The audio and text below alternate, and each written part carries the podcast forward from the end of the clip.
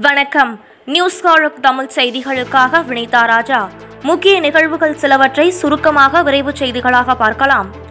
தமிழ்நாடு அரசின் டெல்லி சிறப்பு பிரதிநிதியாக திமுக விவசாய அணியின் செயலாளர் ஏகேஎஸ் விஜயன் நியமிக்கப்பட்டுள்ளார். மத்திய அமைச்சர் பதவிக்கு இணையான இந்த பதவியில் விஜயன் ஓராண்டு காலம் நீடிப்பார் என்று தெரிவிக்கப்பட்டுள்ளது.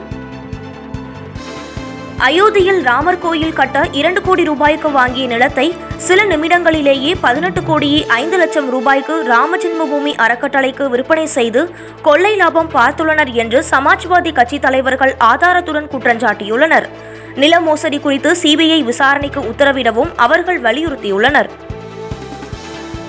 தமிழ்நாட்டில் கொரோனா சிகிச்சை வார்டுகளில் ஐம்பத்து நான்காயிரத்து நூற்று இருபத்தோரு படுக்கைகள் காலியாக உள்ளதாகவும் கொரோனாவால் ஏற்படும் உயிரிழப்பை தடுக்க அனைத்து நடவடிக்கைகளும் எடுக்கப்பட்டு வருகிறது என்றும் மக்கள் நல்வாழ்வுத்துறை அமைச்சர் மா. சுப்பிரமணியன் பேட்டியளித்துள்ளார். கொரோனா கால கட்டுப்பாடுகளை மீறி செயல்பட்டால் எந்த நேரத்திலும் இந்த தளர்வுகள் திரும்ப பெறப்படும் என்பதை எச்சரிக்கையாகவே சொல்கிறேன். மக்கள் சக்தியே உயர்ந்தது என்பதை விரைவில் நிரூபிப்போம் என்றும் அரசு கட்டுப்பாடுகளை விதித்தாலும் மக்கள் அதை முழுமையாக பின்பற்றினால்தான் முழுமையான வெற்றி சாத்தியம். அவசியமின்றி வெளியே நடமாடக்கூடாது. தங்களுக்கு தாங்களாகவே சுய கட்டுப்பாடுடன் மக்கள் செயல்பட வேண்டும் என்று முதலமைச்சர் மு ஸ்டாலின் கேட்டுக்கொண்டுள்ளார். மேலும் மக்களின் நெருக்கடியை தமிழ்நாடு அரசு உணர்ந்துள்ளதால் தான் தொற்று குறைந்துள்ள மாவட்டங்களில் தளர்வுகள் அறிவிக்கப்பட்டுள்ளது என்றும் தளர்வு அறிவித்ததற்கான உண்மையான நோக்கத்தை உணர்ந்து மக்கள் செயல்பட வேண்டும் என்றும் மக்களின் ஒத்துழைப்பால் தமிழ்நாட்டில் கொரோனா தொற்று குறைந்துள்ளது. விதிமுறைகளை பின்பற்றி தொற்று குறைய உதவிய மக்களுக்கு நன்றியை தெரிவித்துக் கொள்கிறேன் என்று தமிழ்நாடு முதலமைச்சர் மு ஸ்டாலின் கூறியுள்ளார். கோவையில் கொரோனாவால் உயிரிழந்தவர்களின் இறுதிச் சடங்கை தாமாக முன்வந்து சேவையாக செய்து வரும் தமிழ்நாடு முஸ்லிம் முன்னேற்றக் கழகத்தினருக்கு குவியும் பாராட்டுகள். இந்திய அரசில் மிகச்சிறந்த அமைச்சகம் எது? பொய் மற்றும் வெற்று முழக்கங்களுக்கான ரகசிய அமைச்சகம் என்று ஒன்றிய அரசு குறித்து ராகுல் காந்தி விமர்சித்துள்ளார். ஆர்வமுடன் தடுப்பூசி போட்டுக்கொள்ளும் பொதுமக்களுக்கு ரோஜா பூக்கள் கொடுத்து வாழ்த்து தெரிவிக்கும் ஹைதராபாத்தைச் சேர்ந்த சுகாதார பணியாளர்கள்.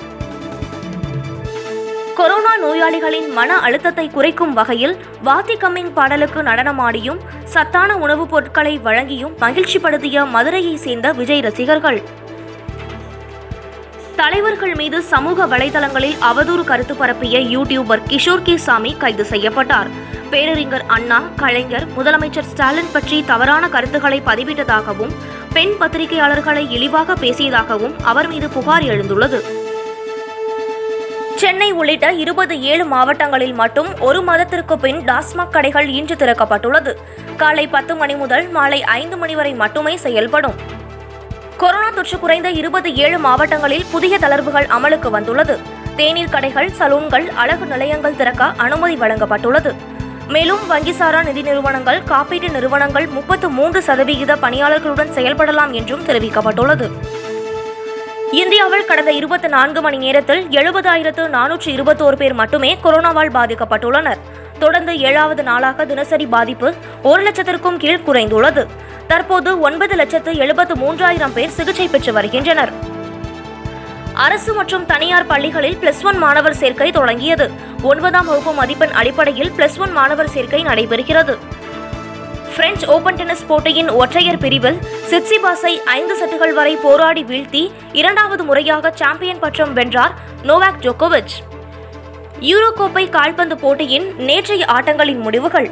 ஒன்றுக்கு பூஜ்ஜியம் என்ற கோல் கணக்கில் குரோஷியாவை வீழ்த்தியது இங்கிலாந்து. மூன்றுக்கு ஒன்று என்ற கோல் கணக்கில் வடக்கு மாசிடோனாவை வீழ்த்தியது ஆஸ்திரியா. மூன்றுக்கு இரண்டு என்ற கோல் கணக்கில் உக்ரைனை வீழ்த்தியது நெதர்லாந்து.